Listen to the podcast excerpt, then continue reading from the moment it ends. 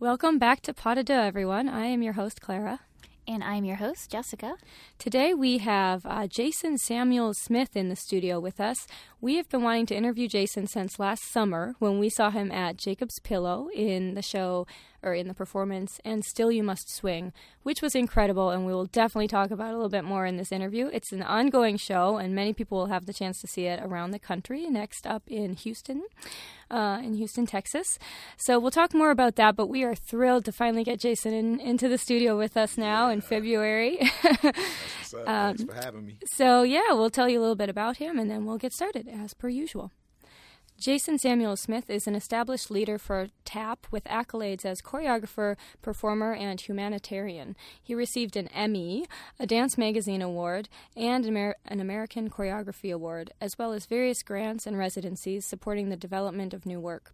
His choreography and film credits include Black Nativity, hit series Psych, CBS's Secret Talents of the Stars, So You Think You Can Dance, Dancing with the Stars, and many more.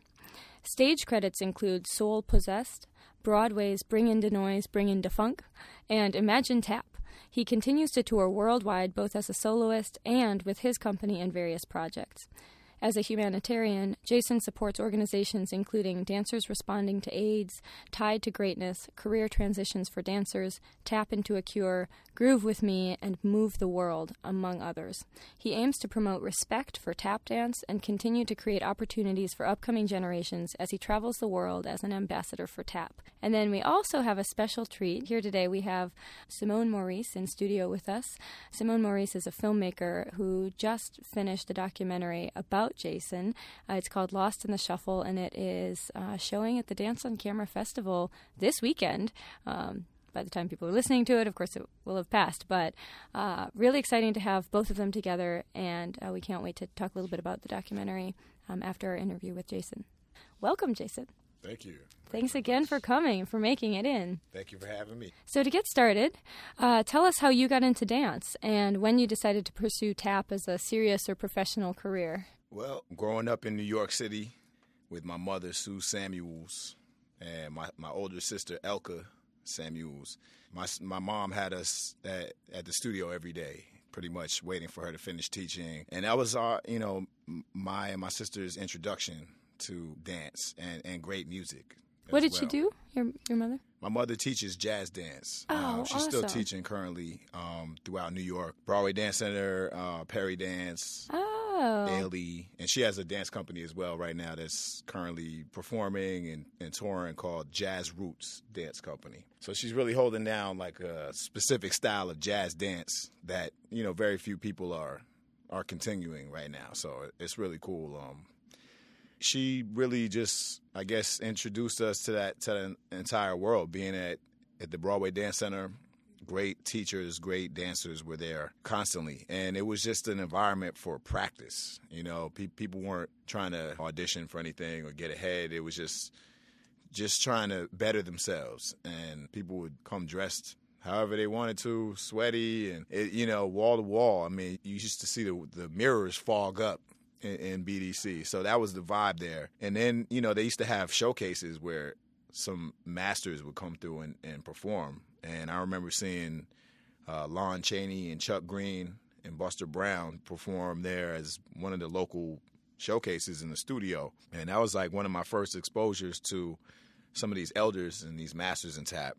And eventually, Savion Glover started teaching at, at Broadway Dance Center, and I started taking class from him. So he then ushered in a whole entire uh, different world for me in terms mm. of tap dance, in terms of the connection to the elders and the tradition. Gregory Hines and people like Jimmy Slyde and Dianne Walker. So Broadway dance was really the environment that laid the foundation for me when I was young and gave me a lot of inspiration from every direction. Excellent. That's great. So you studied with Savion Glover, which I'm sure was so amazing on so many levels. Yep. What kind of practice does it take to become a good tap dancer? Or how many hours are you really in the studio and what does practice look like? wow. I would say, um, you know, when you're in, at a point of, of, intense training, when you're really trying to better your skills and, and, and get to another level, you, you know, you got to put in at least three to four hours a day, you know, because when I was at my most intense practice, it's probably when I was actually on Broadway and bringing the noise, bringing the funk. I was an understudy and a swing in the show to start with. So in the beginning, I was practicing from you know the time I arrived till 30 minutes after the show was over. Wow. And I might have been sweating more than the people coming off the stage. I got a lot of people's attention in that environment because because of my work ethic and how I was practicing. Uh, you know, I, I credit Derek Derek Grant for a lot of that because I didn't even know how to practice and how to improve my improvisation and just my overall skills. And he told me, you need to take whatever you're weakest at and just build on that. And I would literally do a step like a cramp roll was something I was very sloppy at. Um, Those are so hard. They are hard rhythmically. definitely, and and to really separate the sounds and and to get a you know clear sound and a, and a good feeling, and then also the, the accent, the attack. It takes a while to really get it right.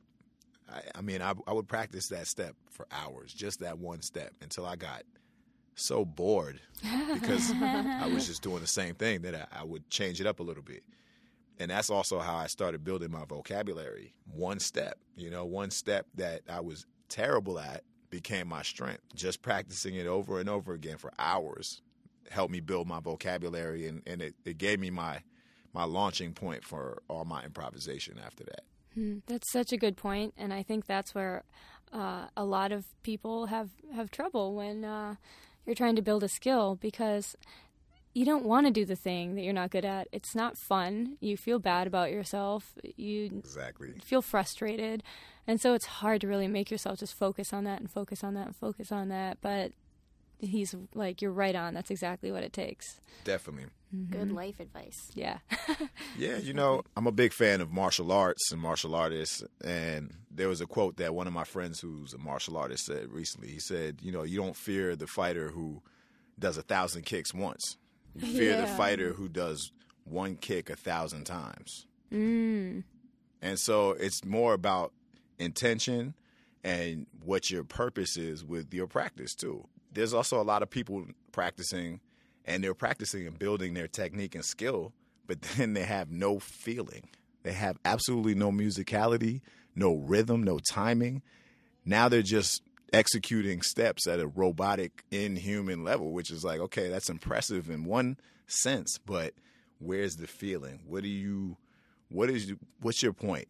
Yeah. You know, Absolutely. there's an objective when you're doing a step or routine or a rhythm.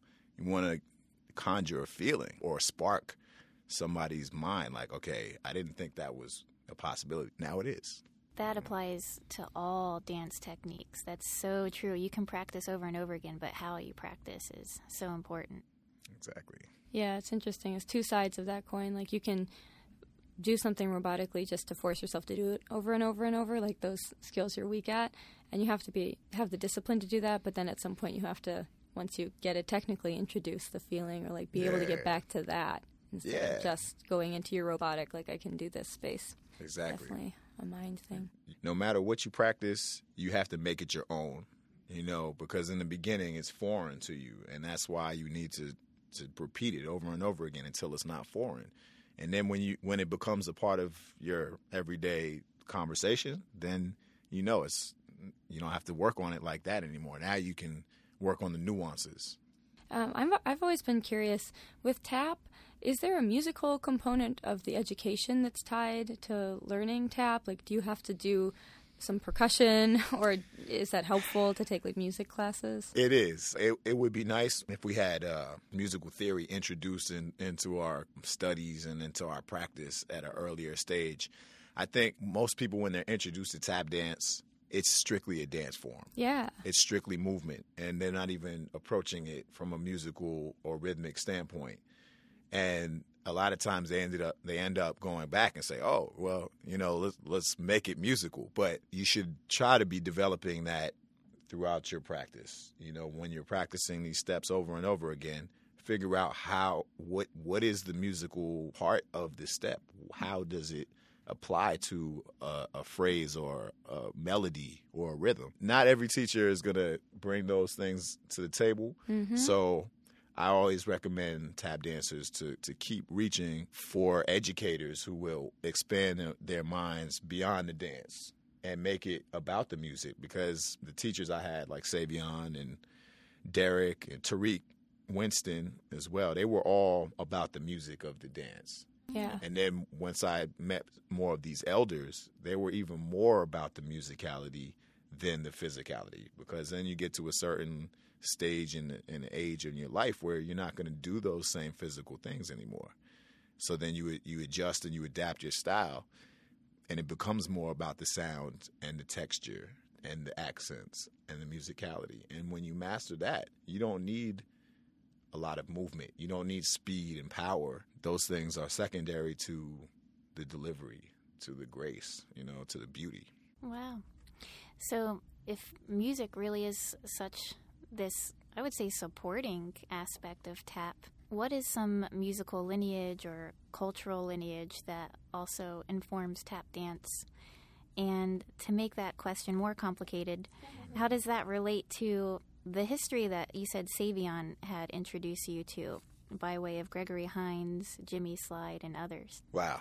Well, I, I would say before Savion and, and people like Tarik, the dance was just being taught to me through steps, through routines. Once people like Savion and, and Tarik and, and Derek pretty much opened opened my eyes to the community of tap dancers and the contributors to the art form, it gave it a different sense of purpose for me. Um, Interesting. Um, people like Harold Cromer, who are always a part of the scene here in New York. You know, he lived in Manhattan Plaza, so I would see him in Midtown all the time. And then Buster Brown, who was also a New York resident, he hosted Swing 46's Tap Jam every Sunday. Oh, cool. So I actually got to spend time with a lot of these elders, you know, and Mabel Lee, who was actually still living here in New York and Harlem she's in her 90s right now, you know, and I'd see her and and you know Harold and Buster and all these great local artists, and they would constantly talk to us. I mean, they made sure that when we were at these jam sessions, they would they would coach us. They would tell us on the side, okay, look, you know, when you're up there, have a conversation with the musicians. There was their guidance and and that level of interaction, and also just them telling us like, look, you know, take your time. Like when you're there, you're directing the band, you know. So you have to literally arrange the song or the set how you would like it, which means wow. you need to know about the song, the structure of the music, the form, if it's, you know, how long a chorus is.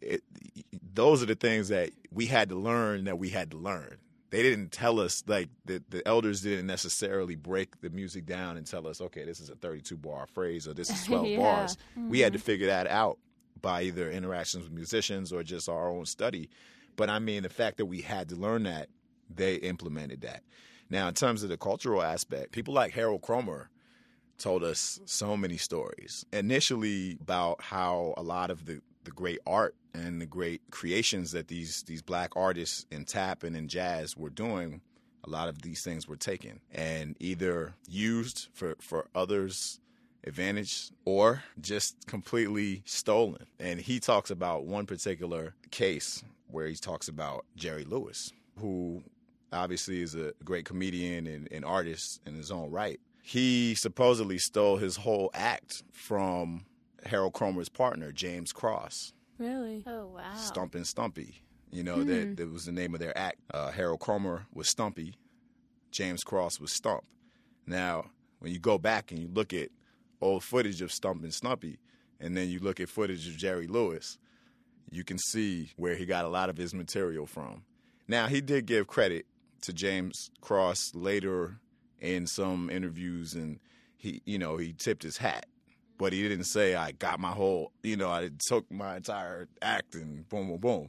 Now James Cross never got the love that he huh. deserved for right. what he did, and so Harold Cromer was constantly telling us, especially us young black dancers, be careful with hmm. your art form. Interesting. Don't just give it to everyone because in the past it's been taken and we've been taken advantage of and now the art has either gone super commercial, and then the benefits are not coming back to the people who got it to that level. You know, and then there's cases like the Nicholas brothers. You know, we're all familiar with some of their great clips, uh, Stormy Weather and Down Argentine Way. I mean, they they weren't getting residuals for any of their work, and we see these clips over and over again everywhere. You know, and so it was really easy for a lot of other artists, especially in that era, to take somebody's material and then do it over here and then take credit for it. Totally. Before the days of social media. Before where the days of people social show media. videos. Side by side. And there was also the racial barrier where Mm-hmm. people were saying, "Oh, well, you don't have access over here, but I do." Interesting. So I'm just gonna, you know, I can use whatever I've seen you do over here. You'll never even know. Was tap particularly subject to that because it has so many components to a show that it's easy to steal for another genre? Or I I don't know if I understood the story right, but did Jerry Lewis take it as like make it into a comedy act? What he had seen as a tap show? no, no, no. Or So Stump and Stumpy were they were a comedy act that also incorporated tap Yeah. and singing, and they did everything. But they did comedy, and as a duo, they they had a particular act between them. Yeah. And James Cross was, I think, pretty much the guy who was like writing their material and and you know Yeah. running the du- it. the duet. Right, he's he was running that team. So, you know, at that time. There were a lot of artists, even like Fred Astaire. There, there's stories of him stealing tons of material from John Bubbles.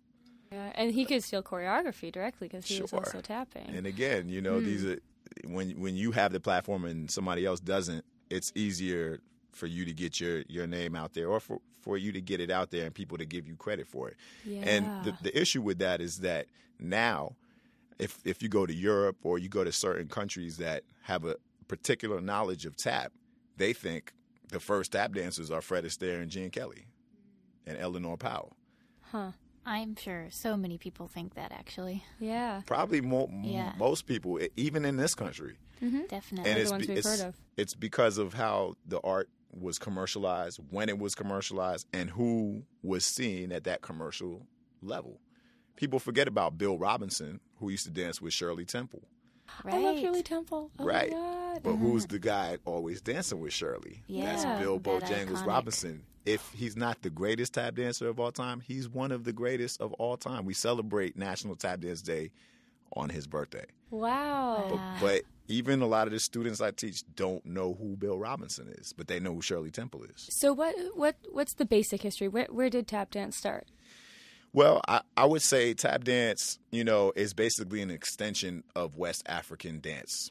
Interesting. West and Okay. Central and Eastern African styles. There's definitely influence from from other styles, from European styles, but the foundation is West African. Is is dances that come from Senegal, from Nigeria, from Togo and Benin, from Ghana, from Cameroon.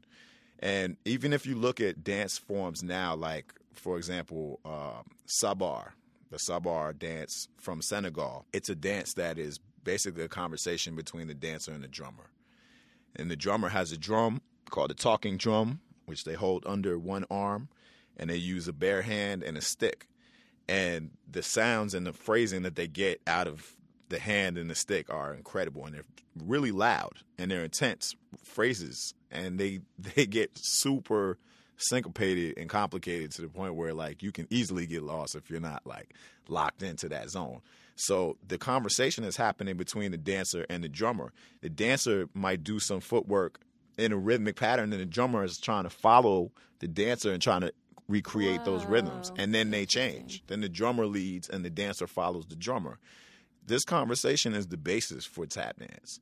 This is why in tap culture, jazz music and improvisation is a perfect setting for us because we have these conversations between musicians, between other dancers.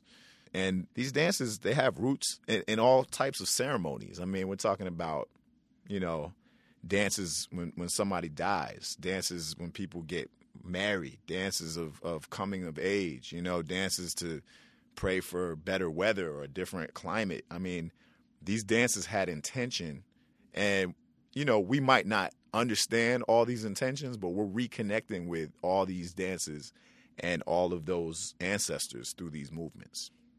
This is me just trying to process information out loud. When I think of West African dance and um, Afro Caribbean, I think of it having polyrhythmic movements, and of course, it's very connected to the music. That's and then when I think of tap, I also think of it being very connected to the music, but I don't see the polyrhythm. Um, I mean, it's very rhythmic with the actual tapping itself. Hmm. And so it's interesting. I definitely see the lineage and the connection, Hmm. but maybe it's interesting how over time many people are very upright when they tap, Right. and other people are not upright when they tap. This is true. And so, what's that about? Well, that's a that's a great question as well. Um, I mean, uh, you know, within tap, especially at this point, I think people have uh, divvied up tap to say there's many different styles under, under this umbrella called tap dance. There's hoofing, which is about the musicality of the dance. So the dancer might not care one bit how they look. You know, they might look crazy, but the sound is the most beautiful sound you've maybe ever heard in your life. Whereas then you go to the opposite end of that spectrum where people would say Broadway tap or commercial or I don't I don't know. It's a lot of different terms. Now, Broadway tap in my opinion is beginner tap. It's just done in a in a performance um, setting. So you, there's more arms, there's more there's simpler footwork with more coordinated movements. And so it's more about the performance element. For example, the Rockettes. The Rockettes are the longest running chorus line in New York, and they they've kept the tradition of simple tap Is- yeah. with coordinated. You know, every everyone's the same height, legs are the same length, and everything. You know, everything's down to a T. But tap is still there, and it's there because it's been a tradition in the theater, in performance, in American culture from its inception. It just wasn't. Tap didn't become commercial until it was written about in a English newspaper, and then everybody's like, "Oh, what's this tap craze?" You where know? had where had it been done before that? all throughout the United States. You know, people debate about the starting point of it. Some people say New York City in the Five Points area. Some people Oh, say. North Carolina and the Appalachian Hills. Some people say in New Orleans and Congo Square, where pretty much jazz had its start. So it's debated where the first place is that somebody tap danced because it's kind of something that was evolving in many places over time. Yeah, you know, yeah, and and it commercialized. Actually, uh, Dickens. Dickens wrote about tap dance. Really? And that was that was the the beginning of his commercial era. Wow, And I believe I that did was not know that. In the in the 1800s, he wrote He about in the um 1800s, yeah 1800s. He wrote about Master Juba, who was considered the first tap dancer. But again, I'm sure he wasn't. I'm sure that was just the first one they saw. Yeah, you Yeah. know, first one at Dickens the saw. time, right? First one Dick, Dickens saw on tour. Dickens came here like, oh my God, what's this? this is incredible. Like, Yeah. you know, so Cool. I love how New York always tries to claim the beginning of That's right. everything. I'm totally salsa, I'm like, hip hop. Hip hop, yeah. I mean, House music. Jazz. house, jazz. I mean, tech. I don't know. I'm not gonna say techno, but you know, we we, st- we we start a lot of things in New York. You know? I claim it. Oh, it's funny. Just anecdotally, I saw the Rockettes for the first time this year, and um, when when they started tapping, they had one number that was a little bit more complex. I, it, it was very simple. It was very simple Sure. tapping, and the audience went nuts. They like standing ovation, and I remember sitting there thinking, like, what if these people saw it and still you must swing? Like, like, how Right. nuts would they Your go? Would they would be like, explode. They'd be like jumping up and down the whole time or well, something. that's you know one of the, one of my personal goals is, and and I'm sure with Derek Grant and Dormeshia, they have similar aspirations to just raise the level of of the bottom line in tap dance, because right now the bottom line is is it's even below where the where the Rockettes are at. In a lot of Broadway shows, you'll see just really simple. So it's kind of like we want to bring the bottom up. And if we bring the bottom up, the top has got to raise too. Because you can't keep the top where it's at if the bottom is all the way up here. Derek Grant, he, him and Aaron Tolson co produced a, a show called Imagine Tap that I was in in 2006. And that was one of their goals. They created a chorus line of dancers, which included Jared Grimes, Michelle Dorrance, Chloe Arnold. Like these were this was the chorus line. Jumaane Taylor. Uh, I mean, it was these Wow. are killers on the dance floor. Yes. But he wanted to say, look, the chorus line should be here because then the front line is up here. So let's readjust this so that whatever's on stage reflects what's in the community. We're not there yet. That makes sense. That can only elevate the art form and just get more people aware of Yeah. real tap dancing. I think similar with ballet and other forms too, though, what most people see is at best the Nutcracker by a large company in their town. And a, a lot of times the Nutcracker is A, not the best show that any of those companies do, but B, it could be a small studio with dancers who are learning, which is great. We all came up through studios learning, but a lot of people don't really see even close to the top of any dance genre. True. But I feel like tap has a more unique ability to really pull people into the world. We always talk about trying to get peop more people involved in dance and interested Yeah. in dance, and and I think it just appeals more widely or more readily, maybe than something like ballet. Well, you Sometimes can it's so hear it. fun. Yeah, Yeah. Because it's auditory, it, it automatically it changes the dynamics. So exactly. yeah. And when you hear it, you're also feeling it. And you feel Yeah. it, this vibration. yeah, mm-hmm. So it's actually stimulating more of your senses when you're experiencing it. oh, and then when oh, you're Oh, in the good point. room, it does even more because you're you're actually feeling that vibration, and then we feed off of it. I mean, you know what what dancer doesn't feed off of like the energy in the room. You know, when somebody's giving you positive energy or any kind of energy, it could be booing you. You know, that could still Yeah. spark your your flame. So Yeah. One yawn will spark another. yes, this it is will. true. This is true. Well, I don't know if this is really more in, in the 101 level or what, but also so often in tap you see this kind of uh, showboat style that's like really just fun. In fact, mm-hmm. even in Michelle Dorrance's show that we saw two years ago, three years ago mm-hmm. at the Pillow, Blues Project. the Blues Project. Yes. Oh my God, parts of it were like break your heart. I didn't even know tap could be slow and emotional and like mm-hmm. sad and and all Yep. of that. But the other part, some of it was more what people maybe think of as like bouncy and fun and jazzy, and I think that's really easy to get into as anyone because it's just as like fun in your face and you're smiling. We were sitting there with huge smiles on our face the whole time we were watching, like idiots, like in the audience. and then we were crying. I think They we were had a full like emotional experience. the whole show. Full spectrum. Right? Yeah. So Yeah. tap still has that ability too. Well, I'll tell you, you know, you asked me earlier, like, what made me want to pursue tap professionally. And it didn't really stick at that point, but it planted a seed that is still embedded in my mind. And I saw, I saw Black and Blue when I was eight, and I saw Bunny Briggs dance to "In a Sentimental Mood," and I, you know, I'd never seen anyone tap to any any ballad or any slow music. And he was an older gentleman at the time, sharp. I mean, bu- you know, dressed beautifully. His emotions just, I mean, they rang through that theater. Hmm. I, I still can feel it that performance. And I'm almost that's almost 30 years and it and it hit me emotionally and I didn't understand why. I'm like, why do I feel emotional from watching this older man dance to this slow song? Because it, it wasn't about the dance, it wasn't about the steps. It was about the feeling and the emotion and the intention. He had an intention from the beginning to the end and he man, if you didn't feel that, you were a You're robot. human. Yeah, exactly. exactly. Because I, I mean, it that stuck with me to the point where years later I said, "Wow, I, if I can recreate even an ounce of that, then I'm doing the right thing." Definitely. Yeah, Those are try. the best moments in dance where you have that kinesthetic emotional response. That's Yeah. what it's all about. That's why I think live performance is so valuable. Big up to the the YouTube era, and every, you know people are online getting a lot of information from from the internet. But there's nothing like being in a room with somebody who can check you and look dead in your eyes and see whether you really want it or not or what. Hmm. Because when you got a video, a video ain't going to tell you none of that.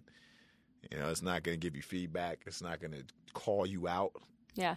you need that. Like we've all had teachers, whether it was in dance or in school, that put us in check, or our parents, or our parents' friends, or our neighbors. When we don't get it from each other, I, I think we're missing a big part of like the process right now. So So, um, we saw you perform at Jacob's Pillow this past summer. This has already come up a couple times.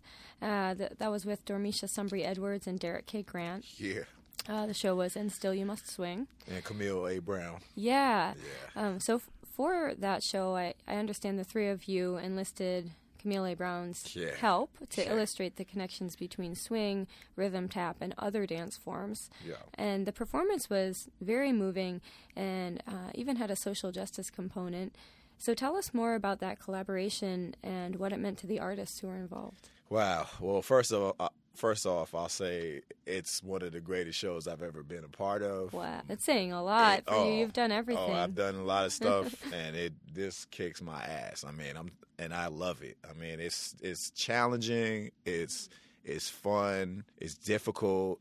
I mean, maybe it's also because of like where I'm at in my life and my and my age. Like I'm not 20 something anymore, or like a teenager that's just like I can bounce up and do anything all the time. Now I have to figure out how to pace myself in a certain setting. And Dormeshia, her choreography is is the ultimate. I can't praise her enough.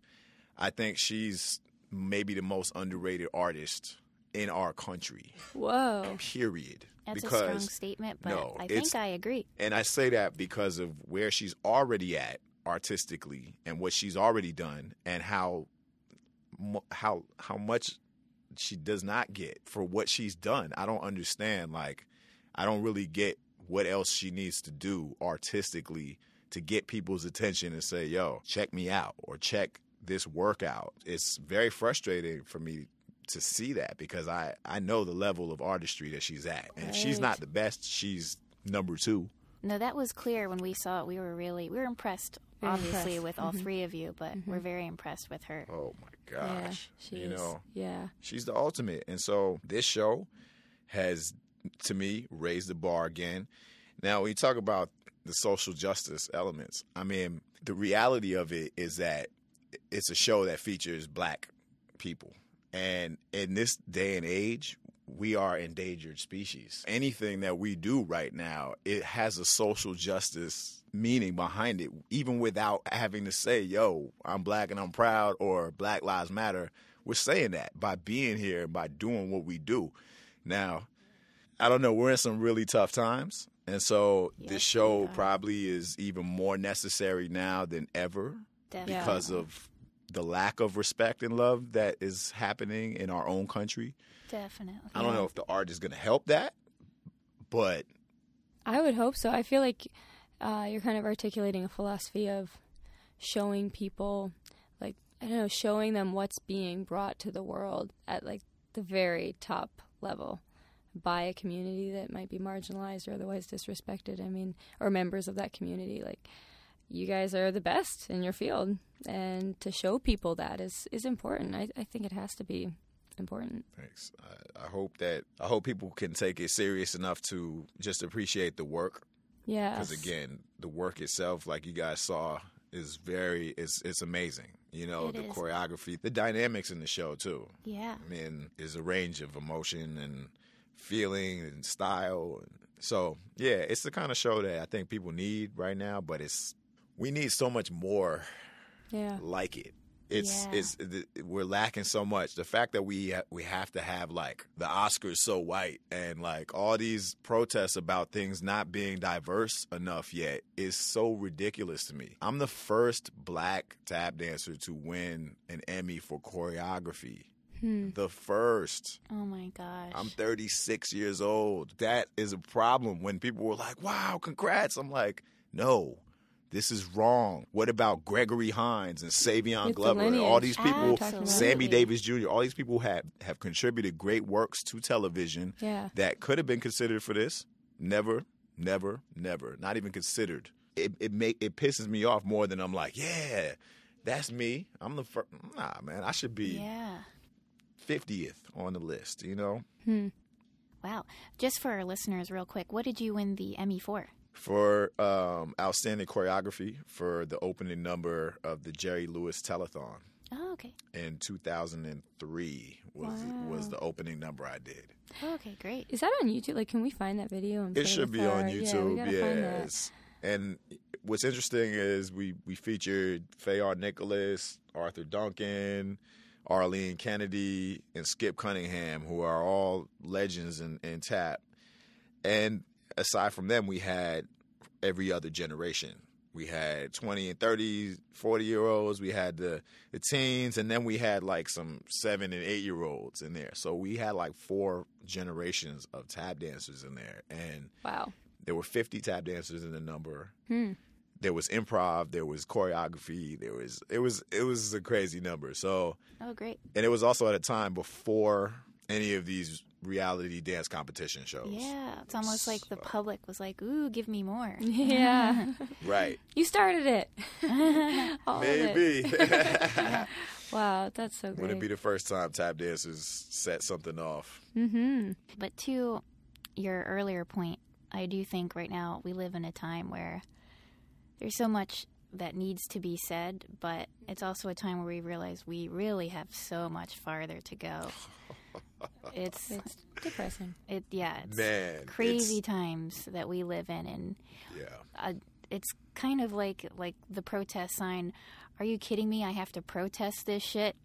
Yeah. like says it all. That's what somebody had. Yeah, That's someone perfect. put that. Uh, Or I'll just, tell are you you what. kidding me? That's all you need on the I- sign. Yeah. What what got me really for real? Because I mean, I you know I'm pretty much pissed off every day being a black man in this country. I mean, Mm-hmm. there's something to be mad at every single day when I wake up, and it's it's easy to just slip down a really negative road. Definitely. But what got me in these recent times is seeing my sister go with my niece, my 13 year old niece, to protest.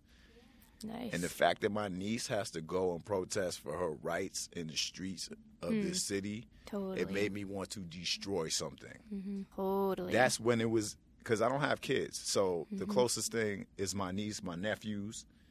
If they got to fight for their own personal rights to just be, to just be, yo, I'm going to war. I'm on the front lines fighting for them, for us, for all of yo. Yeah. This this is deeper than art right now, man. I mean, I'm on the front line with the art, but the reality is we gonna have to figure out the next step of this battle because it might go further than just the stage and the radio and we might need to really stand up for our, our beliefs for real. Oh, and if we don't, we see what's happening. They're being snatched away, executive order by executive order. Oh, every day we sit in our office and we're all just like, what can we do? I think that's the stage everyone's in right now. Is like, what can I really do? Like, we're all trying to make calls every day to representatives and stuff. Like, what can we do? I mean, I think to some extent you have to use your art and you have to use what you have to show the world, like, this is what I'm bringing to the table. Stand up and, and listen and watch. But yeah, beyond that, you're right. It's more than Power is in the. It's with us though. We we forget. Yeah, that, we hired like, these people. we- exactly. but I mean, there's even if you just look at him, sheer but- numbers, there's more of us than there are of them. If you think about it like that, it can maybe take some of the fear of, oh my God, if I do this, I'm gonna get taken down, or boom, boom, boom. This is a ro-. listen. If we all stand up, it's it's over. Their game crumbles and collapses, and we can do what we really need to do to get society where it needs to be it's gonna be it's gonna take a long time now because we're taking steps back We really artistically we're gonna have to keep making our statements but we mm-hmm. we gotta make real moves too like i already started personally boycotting any company that i know is supporting this administration mm. Definitely. that is the first thing i can do Smart. Follow the money. I mean, Yeah. even with local government, I, I don't trust local government to go and change what's happening right now. So the only thing I can do right now is my personal stuff. Good So if I can make moves here, then I'll, I'll do that financially because mm-hmm. that's the only thing these these people care about anyway. They only care about money. Yeah. So if we hit them in the pocket, well, now what? More than ever right now. Yeah. Anything. Oh my god. We so gotta much. yeah, we gotta stick together though. So depressing. We really do, absolutely.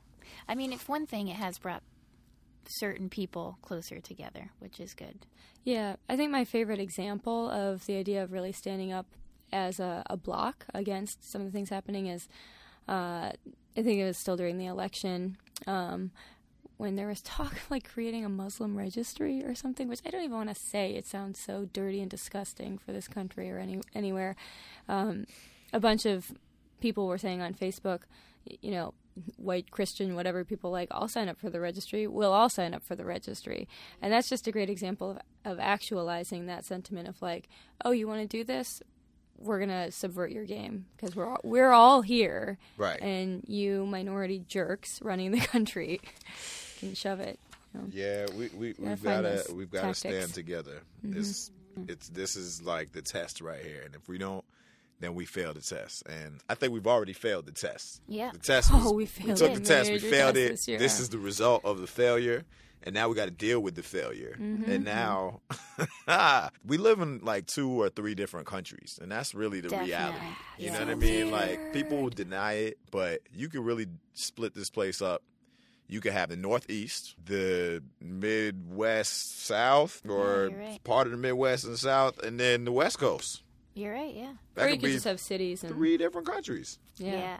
Cities versus rural areas. cities, rural, and suburb or something. Yeah. But I mean, we we've been able to get this far. So how do we get to the point where we can find middle ground again? Because right now we're all the way over to the right side, and I get it. Like it had to shift back from being over on that liberal mm-hmm. democratic movement, Backlash. but for it to go come back on the opposite end like this is Yeah. yo. I don't know. I know people that have moved already Mm-hmm. I know people that said, "Oh, this is what the result is. Find me in Peru. Wow. I'll be down here." I'm moving to Berlin. Good. yeah, you are moving to I Berlin. mean, I don't want to be the, the first to be out because this is my country. Yeah, definitely. Like the way I feel is like they got to go because we don't tolerate Yeah. that BS here. At least we don't. Yeah. You know, maybe some people do tolerate that, but yo, not here. Yeah. Not in my home. Not and in they will go, Mm-hmm. and we have to keep reminding ourselves that. Yeah, exactly. We got to remember that this is a, this is not a permanent situation, and we this is the time to stand stronger and and to really get our our our stuff together right now. Definitely. We need to organize. We need to put our money together, and yeah, yeah. Yep. It's a lot to do. yeah, it's a lot of work to do. Well, we have so many more questions we wanted to get to that we haven't even gotten to touch on. Sorry, but going um, off. no, please. this is what we do. I mean, we end up keep- going Yeah. off, and then we Yeah. have to schedule a second interview to bring people back to cover the rest. Um, but on that note, I mean, you guys are doing this incredible show. You're really showing everyone what you got to offer. It's amazing, and uh, you're touring with it. So Yeah. tell us about your tour and where you're bringing the show and where people can see it. Well, uh, the plan so far this year, we we have some shows coming up in Houston, and then I know we have something planned for this summer at uh, Marcus Garvey Park in Harlem. We're actually going to do a tribute to Charlie Parker, Oh, and cool. we're going to bring some some choreography back from that. There's talks about the Joyce maybe next year there. I was totally, Totally. thinking that was the best venue Me for too. that show. Like totally natural, Yeah. I mean, habitat. you know, it's a Yeah. great dance venue. It's a perfect size for a dance show, and it's somewhere we've all performed before. I mean, I've presented work there. I've performed with other companies there. Uh, Derick and Dormeshia have done the same. So yeah, I'm in this activist state of mind calling people. I want to call the Joyce and say, "Can you bring that show?" yeah, Good idea. That's what's Seriously, up. Why not? is the mindset That's we what's have up. to be in. Good well, idea. that's you know that's mm-hmm. we we want to try to build momentum because the reality is like when you start to get in a little the circuit here, you can get good momentum if people are on board with whatever you're whatever you're selling. So yeah. we want to try to get this show in rotation so that it's in people's consciousness and that again it becomes a new standard so that people could say all right well if this is like the bottom line now what Yeah. yeah exactly I don't see it getting better from there. Like I don't really Oh, know no, how. there's I more. think there's some kind of there's, ceiling there's a lot more there's a lot more we just you know again especially with with like Dormeshia this is the first time her work is being presented on this level Um, i mean i can't even imagine like the stuff that she's going to be producing over the years to come but yeah i think it's a it's a great opportunity for people to see so houston new york hopefully the Joyce next year, and and honestly, we're open to book this show. Like we're we're trying to put it out there on the road. You know, we'd like to stay local, but if we can take it on, you know, overseas, South America, Asia, Africa, we we love to do any of that and all of that. Definitely. Yeah. Well, thank you so much for talking to us. This was such a great conversation. Likewise, We really you guys have great it. questions. yeah, You have great answers. Yeah. thank you. and then we also have Simone Maurice in studio with us. So, Simone, thank you so much for coming with Jason today and being here. Thanks for inviting me. Thanks. It's great to be here. Um, so, why don't you just tell us kind of an overview about your documentary, how you got started on this project, and, and what it covers? Sure. So the the documentary uh, is the outcome of a um, my thesis uh, film or thesis project that came out of the New School, the New School Doc Studies program. And initially, I was researching different ideas. And uh, being in New York, I'm from Toronto. I should just give some context to everyone who's listening. So, being in New York, um, I was thinking, who do I know in New York City? And Jason came to mind. I was involved with a dance convention back in Toronto, Oh. and that's where I had initially met Jason. Are you a dancer? I am a dancer. Okay, there Yep. we go. And so, uh, and so I reached out to Jason, and he was like, "Yeah, I'll help you. I'll help you get your degree. You know, I'll help you." So I, I came out to um, at the time it was Tap the Turkey Off out at Steps in Broadway. I love that name. and, uh, and it was it was uh, a great event. Uh, Yeah, Dormeshia Dormeshia, and yeah. and, uh, and and Jason were there, and uh, that was the first time I was. That was my first introduction to Dorme, Dormeshia, Dormeshia, yeah. and she is. According to what Jason would say, Dormeshia is a problem. That's what Jason would say. I love it. Dormeshia is a problem. She's a problem. She's a problem. She's a yeah, big I saw her. I saw her do her uh, like a routine, and I thought this was incredible. And then she re- she reversed it, and then Wait, she li- literally she- took yeah, the steps and reversed it? she did. Yeah, it was across the floor, and it was it sounded like rudimentary. Had she rehearsed that in advance? Uh, like I have no like just from what I've seen of Dormeshia, I wouldn't be you know I wouldn't be surprised, but I remember Yeah. seeing that. But out of that, I mean, that was something that I initially took to the director of the program, and she saw that and fell in love. She just said that looked like a what they called it a Harvard sensory ethnography lab film where you're immersed in an What? experience. And um, what I showed the director turns out to be the first sequence or the in opening sequence of, of the film. Oh yeah. Yeah. And is the documentary, uh, does it go into like, the history of TAP or is it more about what's happening now with uh, Sure. So it, it's a challenge for me to describe what the film is because Jason does it so eloquently in the film. And what it is, it really talks about, addresses the where tap comes from or current perception of tap. I know when I started learning tap, uh, I was told the same thing in the film. Jason refers to it as a retweet now, just a blanketed statement uh, about where tap is, where tap's from, and that it's a misconception. What happens in the film is that he equates the origins and erasure of, of tap culture to what's happening now in terms of gentrification and erasure of African American culture. Now, Interesting. um, now he does that very eloquently. Me saying this really bears no weight. The the the film itself, I think, speaks for itself, and also gives an opportunity for tap to actually speak for itself too. The actual art form itself to speak. So tap, the actual tapping, the dance itself has a voice. Yeah.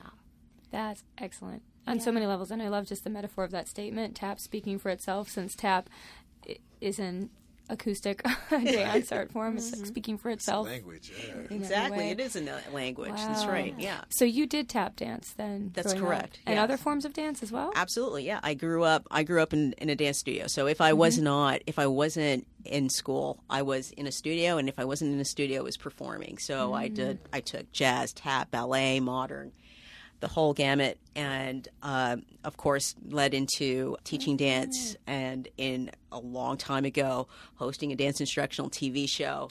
and so it it was dig this up. but yeah, so I, initially, I, I should say this: the film and the intention of the film initially was to have just the tap be the voice of of the film, and ultimately, um, and I do have to give credit to my uh, my thesis thesis advisor. Her name is Deirdre Boyle. Uh, who's very, very well respected in the documentary film community. And she just said, you know, it's not, I, I'm a fan of what they call direct cinema. So you're just a fly on the wall. And so she just said, no, go there. Go, go with what, you know, with what Jason wants to say. And, and so that's, that's how the film flourished into what, what it became. That's great. Wow, that's And awesome. I have to say, as someone who viewed this film, I I have to say the way you described it is perfect. Um, it just Jason just eloquently made it happen, but there was this seamless tapping and rhythm all throughout the film that was Wow. definitely in the background. Yet there was also a side story. Um, you see Jason teaching um, students of all ages and all backgrounds. I think in what looked like a community center. Yep. That was a community center in New Jersey. Two blocks from my house, actually. Yeah. Yeah.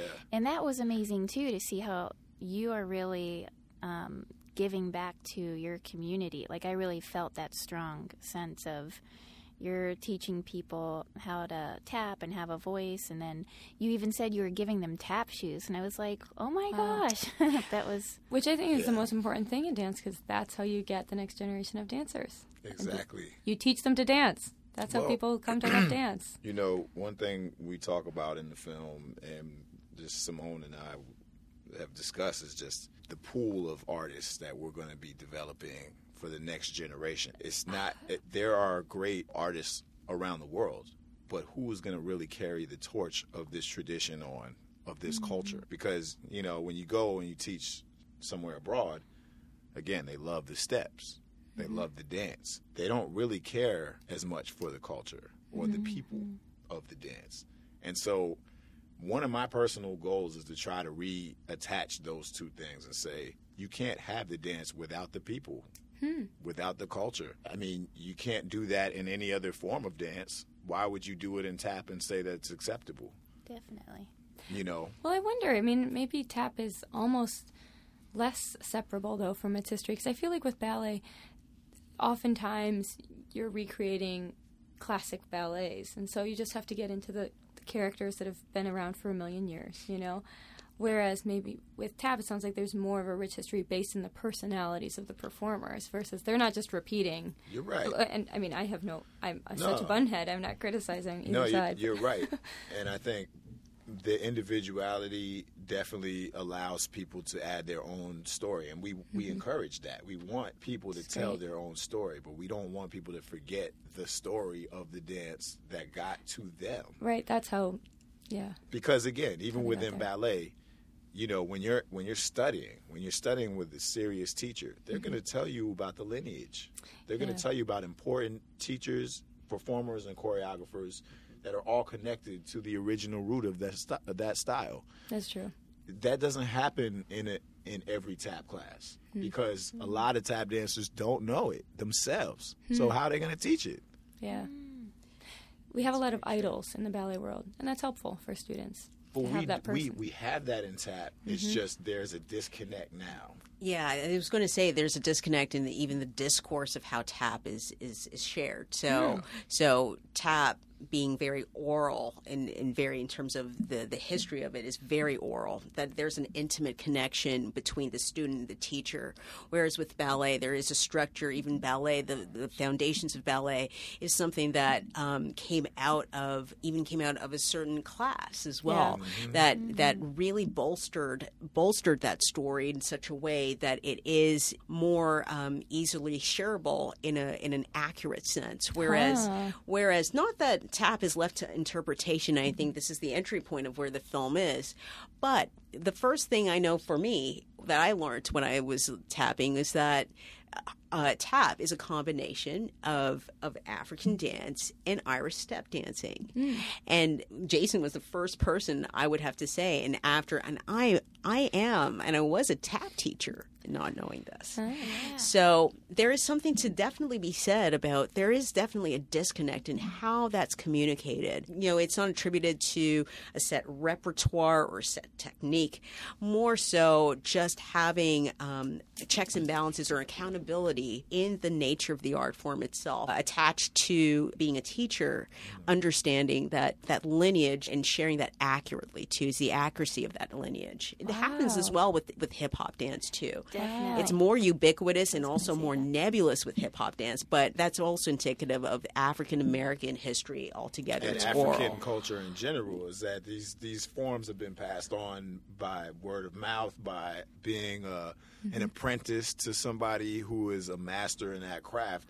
They're not necessarily giving you a textbook and say, "Yo, t- come back tomorrow having you know defined three through five. No, they're, they're saying, "Look, I got this here. It's your job to now remember that because it's th- this was passed through griots, through Well- people who knew everything about everybody. Right. You know." So my next question was actually going to be: Is there a tap history book or a history book that really takes this knowledge, has really sat down with like inter people to hmm. interview the lineage? We're nerds. We want to read it. There's not one. In addition to the Um, film. The one, the one that I recommend the highest is called "Stepping on the Blues," and it's by Jacqui Malone because she really, she really talks about um, the African American traditions in America pertaining to dance and music, and she she focuses on the second line in New Orleans and the dance tradition that grew out of these these parades of musicians and how important the dancers were in these parades. She talks about the stepping and frat and sorority traditions of, of step dance and how that's filtered through the African American experience in this country. She talks about uh, the dances that were done in Motown and how those were Favorite. right, and those dancers were primarily choreographed by a tap dancer, by Oh. uh, by Cholly Atkins, who was a partner to Honi Coles. So that she talks about all a lot of those traditions, how they're connected to each other, and also, you know, how they've affected popular culture in this country. Hmm. And she looks at it from an African American perspective because she's mm-hmm. black. Now, every other book written on tap is not written by an African American. Right. So hmm. what I came to conclusion is that people want to write their own culture into the history of this dance. That's interesting and not surprising at all. Right. It's- I mean, Yeah. it- Right. It's not surprising. Exactly. Not Yeah. surprising. And it's interesting that you see it over and over again in almost Yeah. every book that's written about tap. It's cut and pla paste. We talk about this all the time. It's the Mm. same paragraph in every single tap book. oh my god. Yeah. The Irish and the Africans got together, which please tell me when, When- and when where. that happened. So- Because Irish and African heads don't hang too tough right now. Right. So you're telling me in the Is 1400s, 1500s, cats was just kicking it, you know what I'm saying, after a hard day's work of slavery and indentured servitude. Yeah. Let's go hang out in the woods and create a dance form together. Yeah. Really? So, so did Irish Step not have?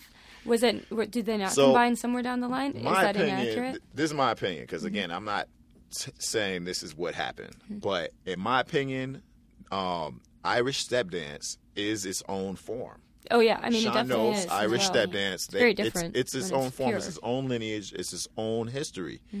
So- Absolutely. Are there similarities of tap vocabulary with Irish step dance? Of course, but there's also similarities with flamenco, with Indian kathak, Oh. with malambo in Argentina. Interesting. With with every rhythmic dance form, there is a similarity there. So you could easily say they're all connected. Yeah. And then you could easily say they're not because you look at how spread out all these dance forms are. Here it's easy to say, well, this is a melting pot right. this is America. So, yeah, of course, it might have started out in the black community, but that black fellow was watching that Irish dancer and took these steps. Even if that's true, that doesn't make it the root of the dance. Mm-hmm. Mm-hmm. And I think those two things have gotten crossed really quickly here to say, oh, well, that might be a step that is used in Irish step dance vocabulary. All of a sudden, now Irish step dance is a root of this dance. Yeah. Really? Yeah. Yeah. When like when I hear a story like that, my question is always, you know, just out of curiosity. Well, how did if I hear a statement like, "Oh, well, these two things came together," you know, I always want to know how, How? like who who brought them together. So Exactly. if somebody made a compelling argument that said, "Well, you know, Fred Astaire was Irish and he learned Irish step dancing to start with, and then They he learned West cafe. African, and, And then, he like right, got into and this movie," I'd be like, "Oh, interesting. Okay, so there was Sure. some melding, but if they can't show any examples of when it came together, then I think it, it doesn't really bear Yeah. bear weight Yeah, as an argument." Most of the examples are by word of mouth. It's stories about, oh well, I saw this person do this and this and that. There's there is no uh, one moment where again there was that light that light that went off. I think when when um, Dickens wrote about Master Juba, that was the beginning of the consciousness of of people outside of the the black community. Maybe there were other people that were aware of it at that time, but to be honest, it was something just done within that circle. Until it got to the point where it was like in medicine shows and vaudeville, people didn't know about this unless they were going to plantations to go see these dancers dance and then they were battling each other. Oh. Before then, it wasn't commercial, it wasn't on the stage, it wasn't created for the stage. It was just being done. And then mm-hmm. once it developed to the point where people were interested in seeing it on a different level, then it, it emerged into whatever commercial world it ended up in. But Yeah. until then, it was just being developed in, in these small pockets of communities that were there were people trying to really get in touch with their own identity. You know, when you're doing these dances and you're and you're playing this music, it's it's it's a an attempt to reach back into your own personal past and connect with it somehow because there's been a lot of detachment, a lot of splicing and cutting and saying this is not you, this is not yours, that's not your name, don't praise that God. No, no, no, no. So now you have to navigate through that. And a lot of that navigation is done through arts. It's done through the dance, the music, the food, the culinary arts, fashion. You look at all the things that African Americans have contributed to the culture here and can, African Canadians. I was I say to the to the culture in Canada as hmm. well. We constantly contribute to society. Are these things recognized as being our contributions? Mostly not. Not formally. Right. As well as they should be. Well, see, and so when you think about something as old as tap, of course, they're not going to give the credit to the people that set it off way back then from this community of people. Hmm. Why would you give people that credit? Oh, you're giving them power then. You're you're empowering them. Now, this this is what the whole full circle of this entire thing is about is Yeah. giving the power back to the people it's been taken for for so many reasons and now hmm. we're at a stage where it's it's about finances mm-hmm. so it's not even about race anymore it's about do you have this much money? And if you don't well now you're all we're all in the same pool together. So mm-hmm. Mm-hmm.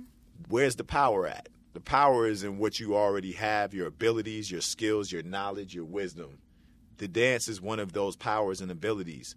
When you take that away from the people, you have just crippled them in a certain way that they don't even know they're being crippled. Sorry for going off. No, it's really it's really interesting, and Yeah, I think we all learned so many things we weren't th- even expecting. I Um, think we should put a challenge out for our listeners. Write the real story. But that includes interviewing people. yes, I mean you need primary Yes. sources at this point to get the real story. Interviews. And I, I believe like you would have to get anthropologists. Yeah. You would have to get scientists. You're right, You got to get musicians. Like real, yeah. You you got to get people from different fields who are determined to get the same goal. Yeah. which is let's get this full story, which was is going to require traveling to Yeah. all these West African places and to Ireland and England and Scotland and all the places that people claim that these roots are. Yeah. We need to really do that research because for the people that have written these books, I don't legwork. I don't know how much they actually did, especially when you're talking about the actual root. right. The It was easy to just be like click, click, click, click, paste, copy, paste, and Yeah. now we got the root again. Well, there we go. I have to say, I mean, we definitely want books and texts and more information and details, but it sounds like this film is a is taking a great step in that direction um, by showcasing some of the knowledge that Jason has and the tap community has today. Um, so again, that the film is lost in the shuffle. I haven't seen it yet. I can't wait to see it, especially after this conversation. I'm Yeah. I'm so excited. So thanks for making that contribution, Simone. Oh, it's my pleasure. You have, you have to thank Jason. I. I just, I just, I literally just stuck the camera in front the of camera. him, and he, he just went. so, Put it together very artfully. So yeah, No, congratulations to both of you. Yeah. Thank you. Thank you. All right. Yeah. And thanks so much for coming on. Yeah, this has been really great, and I learned so much. Thank you both for having us. You Yeah, know, thanks so much. And Jason's always, always a history lesson. Always, like seriously, he really I love is. it. Great. Yeah, I'm getting old now. I'm getting old. No, but it's, it's uh, thank you. You know, just to have the chance to, to keep talking about all of these things is really it's really valuable and important because as dancers, you know, people are used to seeing us and not hearing us. Yes. You know, especially speak. Yep. So Dianne Walker always told me every time you perform, you should say something. Say mm. something, even if you just Yeah. greet the crowd, say hello, good evening, how are you doing tonight? I love right. that. You know, then you can get Yeah. get to work. But yeah, We're going to take that and use it as a promo for our podcast, what you just said.